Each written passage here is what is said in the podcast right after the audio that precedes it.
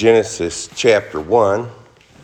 For those of you who haven't uh, perhaps met me, I don't know if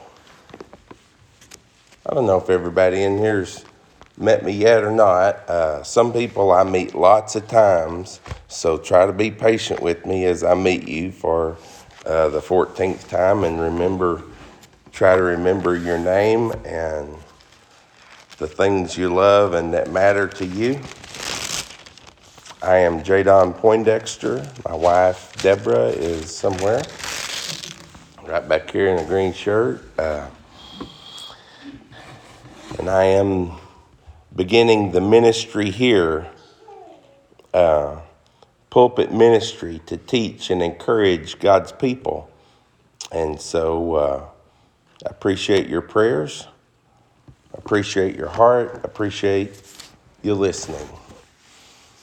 So this morning I want to take off where uh, we talked a little Wednesday night about how we study Scripture. How we study Scripture is really important. There's the best things in life that you labor for, uh, you labor specifically with intent. You don't raise children by accident. If you, if you raise them and you pour your life into them and you train them and you long for them and you search for them and you guide them and you help them and you you instruct them and you discipline all that that's not accident. That's all choice that you made choice after choice after choice. Uh, you don't have a marriage that brings glory to god and blesses everyone who is in contact with it by accident takes a lot of work we got to work specifically so Solomon said, uh, much study wearies the body. Well, he's right. Study's hard work.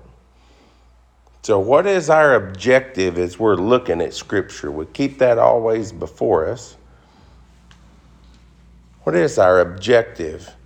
As we read Genesis chapter 1, um, we'll read a little bit. We talked some about last Sunday. In the beginning, God created the heavens and the earth.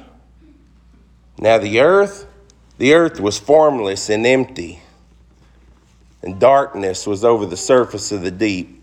And the Spirit of God was hovering or brooding over the waters. And God said, Let there be light. And there was light. And God saw the light was good. And he separated the light from the darkness, and God called the light day, and he called the darkness night. And there was evening and there was morning the first day. So we read that information. What are we looking for in that? Here's something I think that will help us in Scripture. It's God's promises. Come over here with me to First Chronicles chapter 28.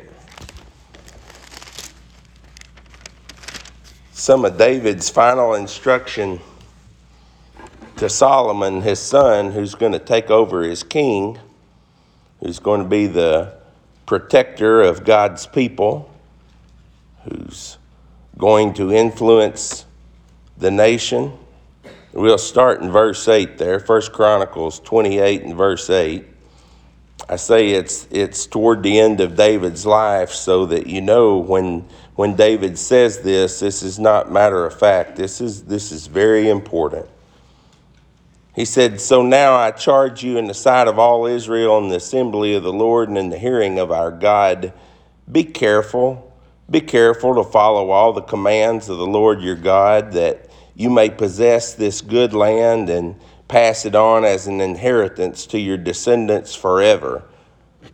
That encapsulated the entire covenant God made with Israel through Moses. That would sum up the whole thing right there. If you'd do that, it would set you up for that. And then he says this in verse 9, which is my point this morning. And you, my son Solomon, Acknowledge the God of your father and serve him with wholehearted devotion and with a willing mind.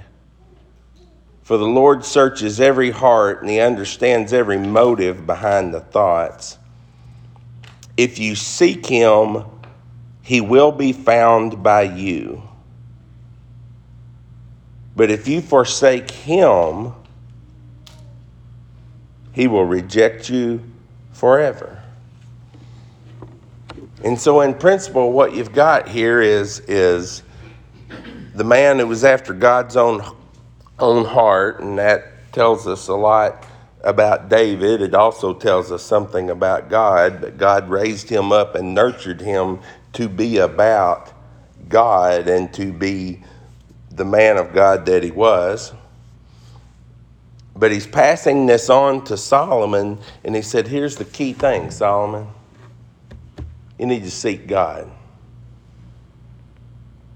Now, if you seek Him, you're going to find Him. And if you have God, your reign and your rule will reflect that. God's people will be blessed by that. David understood that. He understood what it was to fall short. He understood what it was to reject God for selfishness and in some occasions. He also understood what it was like to pursue God, to trust God, and go forward, remembering what God had done in the past. David knew all that. And he knew the greatest blessing he ever was to God's people, the greatest protector that he ever was for God's people, the greatest advance advancer, if you will, that he ever was for God's people, is when he was seeking God, not himself. And so you've got this, this moment here in Israelite history that's about the future. Now, where are you going to go and what are you going to do? Here's what you got to do you got to seek God. Come over here with me to Jeremiah. Jeremiah chapter 29. God's people are in bondage. It's their fault. Uh, they rejected the Lord. They followed their own lust. They lived like the world and loved like the world. I'm going to submit this to you based on what David told Solomon uh, they were seeking what the world was seeking power, politics, prestige, all those things. Well, God told them, if you're going to live like the world, I'm going to treat you like the world. So they did. God warned them. They wind up in captivity. They're in Babylon. God sent Babylon, by the way. He sent Assyria to, to overthrow Israel, and Assyria just overthrew everything they wanted to. And God said, the prophet Isaiah records for us uh, Assyria, they are the rod of my hot anger. God's God's behind that. He sets up kings and deposes them. He changes times and seasons. He gives wisdom to the wise and knowledge to the discerning. Daniel would say, in this captivity. That's true. Well, Daniel would record that for us. He didn't say that, but he would record it for us. But in this God who's working in these nations to overthrow other nations and has been working through Israel to overthrow other nations, that's how the promised land came about.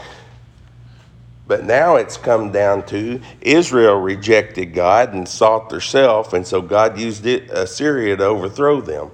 And now Judah, lo and behold, has followed the same pattern. And God's now overthrown them, and He's used Babylon to do it. And so, in the midst of this captivity, there's false prophets who are saying, Well, we're about to go home. We're about to go home. God's about to restore us. And Jeremiah said, No, God didn't say no such a thing. What God said is, You got to settle down here and you're going to have to seek me in the midst of in this context in this horrible in this horrible context i mean babylon came and elephant stomped them and they drug them off they deported people three separate times you could see this coming for a long way off because god was warning through the prophets you could see it in the midst of it happening from a long way off because it happened at a little time until they finally it all fell through. It's a horrible time. It's not a good time. It's not a good time to invest, it's a good time to try to survive. But even in the midst of this, and why is this important? Because you and I may find ourselves in a similar situation, emotionally, physically, spiritually. I don't know. I guarantee you, we're surrounded by people and people have this idea about God that, that when you're serving God and you're going God's way and you're doing God's things, then God's for you. And the minute you make a mistake, and the minute you see yourself backsliding, and the minute you find yourself in this deplorable position or, or context that you created by your own rejection of God's goodness and your own implementation of your own ideas, well, God's had about enough of that, and He's done with you. No, I've sat and have long conversations. I'm talking about with Christians. And they said, I think God's had about enough of my foolishness. He's done with me. I said, Well, I'm sorry you misunderstand God. God's not done with you. Want to know the truth about God? God is patient with you. I think that's Second Peter chapter 3. God is patient with you, not wanting anyone to perish, but everybody to come to repentance. So when people find themselves stuck in this ditch, when they find themselves in bondage to some sin or some, I realize this is a foreign nation and this is this is political, this is very much spiritual also. And it was written here for our learning. And in the midst of this, here's what Jeremiah says. I mean, this is crazy. We'll start in verse 10. This is what the Lord says When the 70 years are completed for Babylon, and if you have trouble rectifying that, you go 609 BC to 539 BC, you get 70 years. We'll do that later sometime. But when the full 70 years are completed for Babylon, I will come to you and I will fulfill my gracious promise to bring you back to this place. This place where I cause my name to dwell, this place, as we talked about last Sunday, where the altar will be, this place that I will come to you and I will bless you. I will bring you back to this place, for I know the plans I have for you, declares the Lord the plans to prosper you and not to harm you, plans to give you hope and a future. Then, then you will call upon me and you will come to me and you will pray to me and I will listen to you. You will seek me and find me when you seek me with all your heart.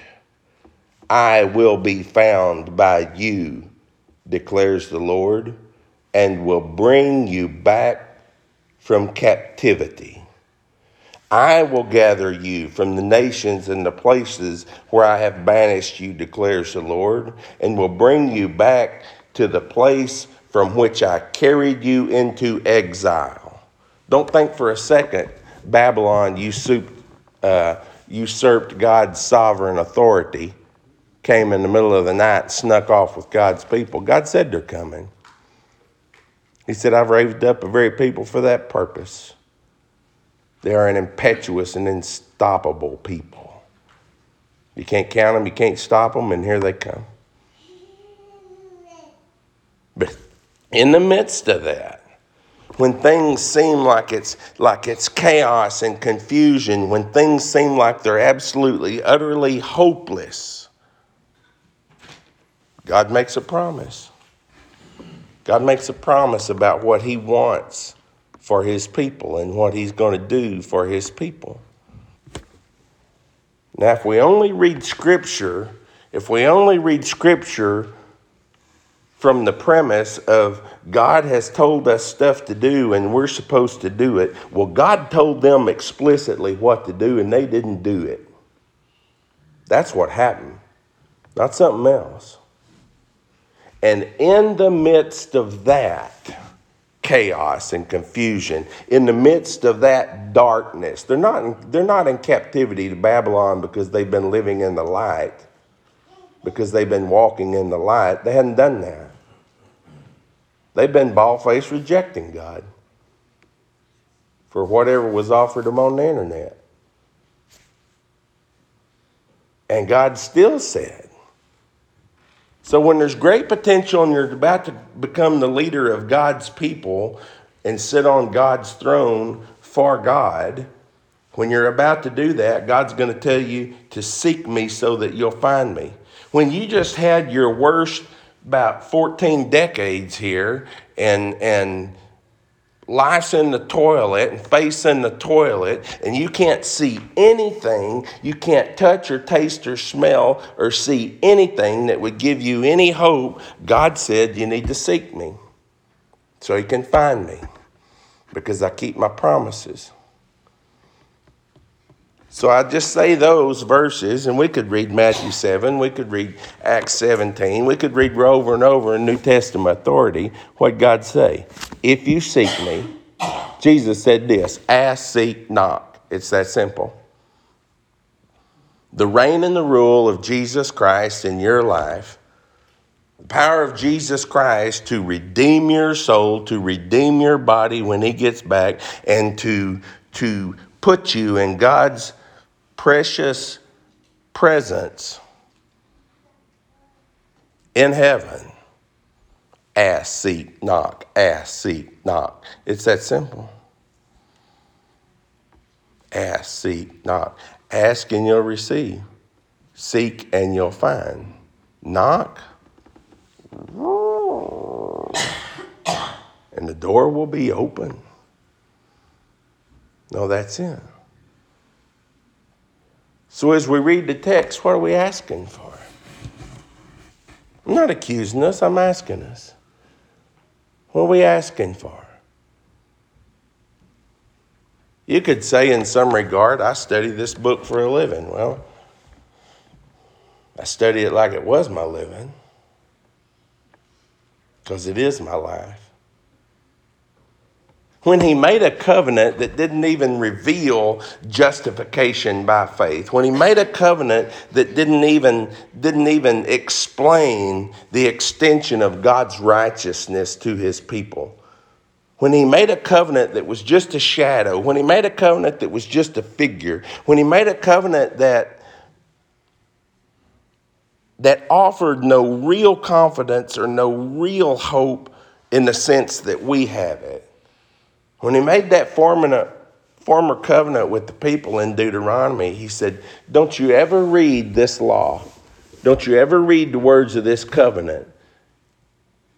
And like Isaiah said, let it just become rule on rule. Do a little of this, do a little of that, don't do some of this. He said, Don't you ever read it and let it become that. The words of this covenant, they are your life. They are your avenue to life. If you take a sinner and you give him the definition of a sinner is somebody that breaks God's law. So you take a sinner and you give him God's law, where's the life going to come from? It's not happening. All you've got is now he knows how dead he is. That's what law explains to you in principle what's wrong and how wrong it is. It doesn't impart life, it doesn't justify. But somewhere, God's got the capacity to promise these people. Let me tell you, I'm going to bring you back. I'm going to give you hope. I'm going to give you a future. You're going to seek me and you're going to find me. And David would tell Solomon, keep seeking God. Keep seeking God. If you don't, you're going to pay the price for it. Jesus would tell us, ask and seek and knock. And God's promise throughout all of Scripture has been if you seek me, you will find me. So as we're reading Scripture, who are we seeking? God. So when I read Genesis chapter 1, what am I finding out about God? There's power.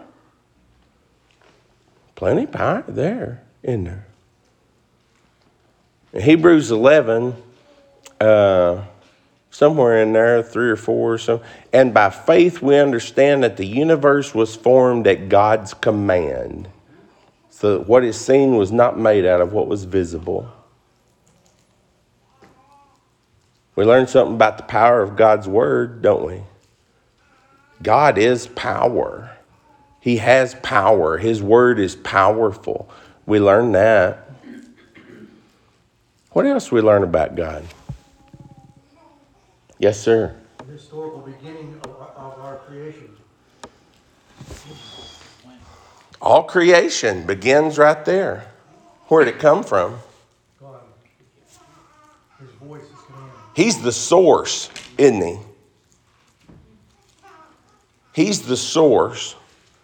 When he's the source, sometimes for, for some period of time here, in the beginning, God created the heavens and the earth. Now, now indicates he's talking about some time. So, right then, right now, right then, what was the earth?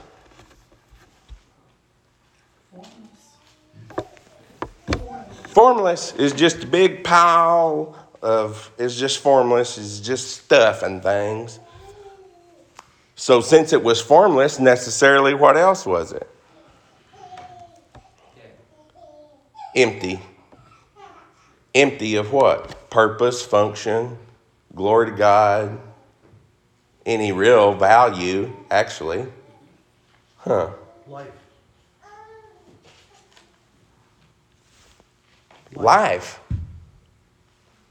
Life. And so God said, Well, that's good. No, God didn't say that's good. He didn't say that was good.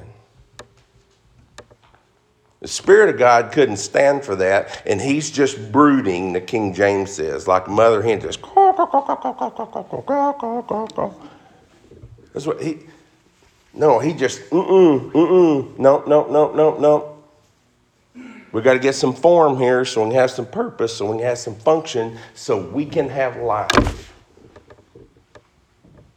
So, what do you know that God's about from Genesis chapter 1? What's He about? Creating what? Life. Life. God is about giving what? Life life. Now, two things have happened here. This actually happened in Genesis chapter 1, and Moses actually recorded it. I don't know if Abraham heard campfire stories about it. I don't know if Noah had lots of good stories that he heard from his parents and grandparents, and I don't know if Methuselah remembered anything. I don't know. But when God wrote it down, when he recorded this, in Genesis. What was going on? What was going on? What had God just finished doing? His children were in, were in bitter, oppressive bondage to the greatest power on the earth at that time, the greatest organized political power on the planet, Egypt. They ran everything. It's all the water and the irrigation and all the awesome stuff. I mean, you know, they just got it. He just finished freeing his people from that. This little family that he that he by his providence I mean, if you'd skip ahead there and get to chapter 12 and go all the way to about chapter 50 of Genesis, you get this family of this, this story of this family and they go into Egypt and things fall apart eventually. And so when the oppression gets bad enough and God hears their cries, Exodus chapter 3, and here we go, Moses, we're going to go get them. And God's going to rescue them and redeem them from a formless, empty way of life. They're existing in Egypt as slaves, but that's not productive. That's not effective. That's not freedom. That's not life. They're breathing in and out, but that's not life, right? Sometimes when God says life, He ain't talking about just breathing in and out, right? Jesus said, Everybody else that comes is a, is a thief and a robber, John 10 10, but I have come that they might have life just a little bit. No, life abundantly and have it to the full. Being slaves to Egypt is not abundant life. And I realize in, in principle that doesn't, in, pre, in specific, that doesn't come until God offers in Jesus what he's offering. But God's still the same God and he still wants the same things way back over here in 15th century BC. And so when God is starting a nation, when he's turning a family into a nation, when he is, what do you got to have to have a nation? Just in practical, most simple terms, what you got to have? You got to have people. You got to have some place to put them. What else you got to have? People, land. Government. Got to have some form of government. I mean, people can't just hang out. Does this sound like formless and empty? No, it's getting real specific, isn't it? So you got land, you got people, you got government. Treasury. Treasury. Sorry, I don't have my hearing aids, you know. So you got to have some money. Well, these guys are slaves. They don't have any money. How's a bunch of slaves going to have money?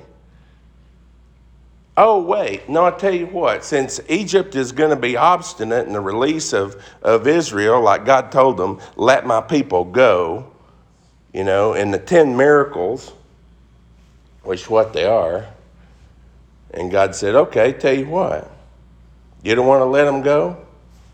We'll just see who's God here. You will beg them to go, and you go, Here, before you leave, would you please take all of my gold and silver? And so they left Egypt as if they had plundered it.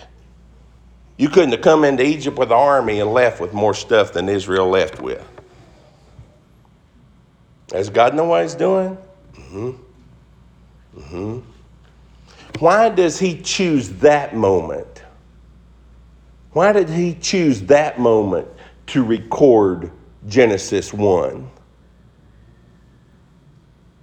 Was it not important for Abraham, the father of the nation? I was gonna say, if Genesis records what the ideal was, and then man sinned and fell away. So his, basically a reset, building the na- nation of Israel to restore back by bringing to Christ. So it gives the nation a reason, this is why I have you, because I want you to get the path back to what it was when I created. Huh. Did y'all hear what Alan said? Because that's a pretty good stab at that, really. Why is it so important when you are about to impact the entire world? The Jews get this, they get this wrong idea in their head that God's ambition is them. And yet there's not a Jew one, there's not a single solitary Jew in the first three chapters of Genesis. You don't even find a Jew till you get over to chapter 12. You know why? Because there's not one. We say Jew, you know, Eber, Hebrew, from where we get the, they speak Hebrew. Abraham's first man called a Hebrew. He's the father of the nation. Before the father of the nation, you don't have the nation. What do you got? People who turned out to be what? Sinners. What's God keep doing? resetting and bringing life. I mean, here comes Abel loving the Lord. Here comes Cain killing him. Here comes Seth seeking the Lord. You know, Everybody's gone yonder in a handbasket. No, there's one guy that hadn't give up.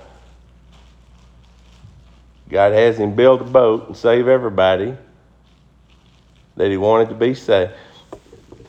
Why is that important for Israel to have?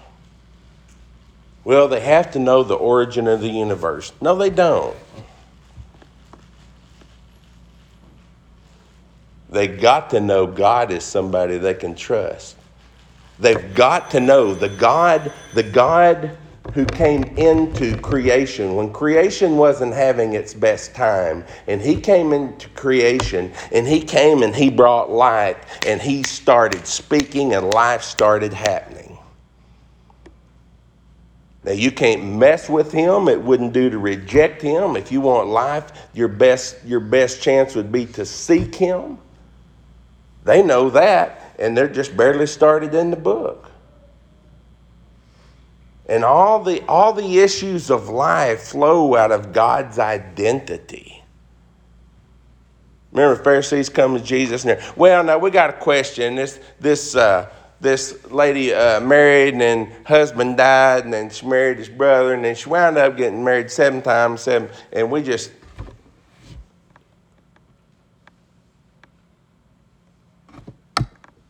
She said, You got a lot of questions here. He said, Your problem is you never read Genesis chapter 1 and looked for God. Because if you're not looking for God, then death or remarriage or remarriage and redivorce and remarriage, all that, it doesn't make any difference what you figure out about all that if you're not looking for God. We keep thinking that God's looking for some spe- certain specific application of law. Well, words have meanings, brothers and sisters, and, and there's applications for commands. But what God's looking for is to give life. No, that's what He wants. God, Paul wrote Timothy by inspiration and said, God wants all men to be saved and come to a knowledge of the truth. 1 Timothy 2 4.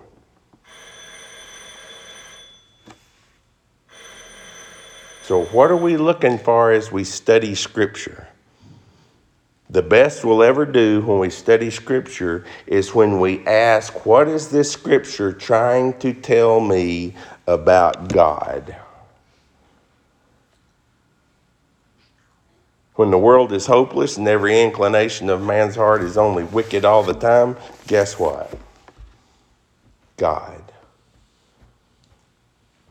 when God's people have had His protection and His provision and, and all of this, and they have set aside and broken His covenant and they have gone their own way, guess what you've got? God. God. And God is always saying this Come on. Come on. Genesis chapter 3, when God's calling out to Adam in the garden. Where are you? Is he taking a survey? Is that the first census? Is he looking for some data or information? Or is he headed this way? Adam.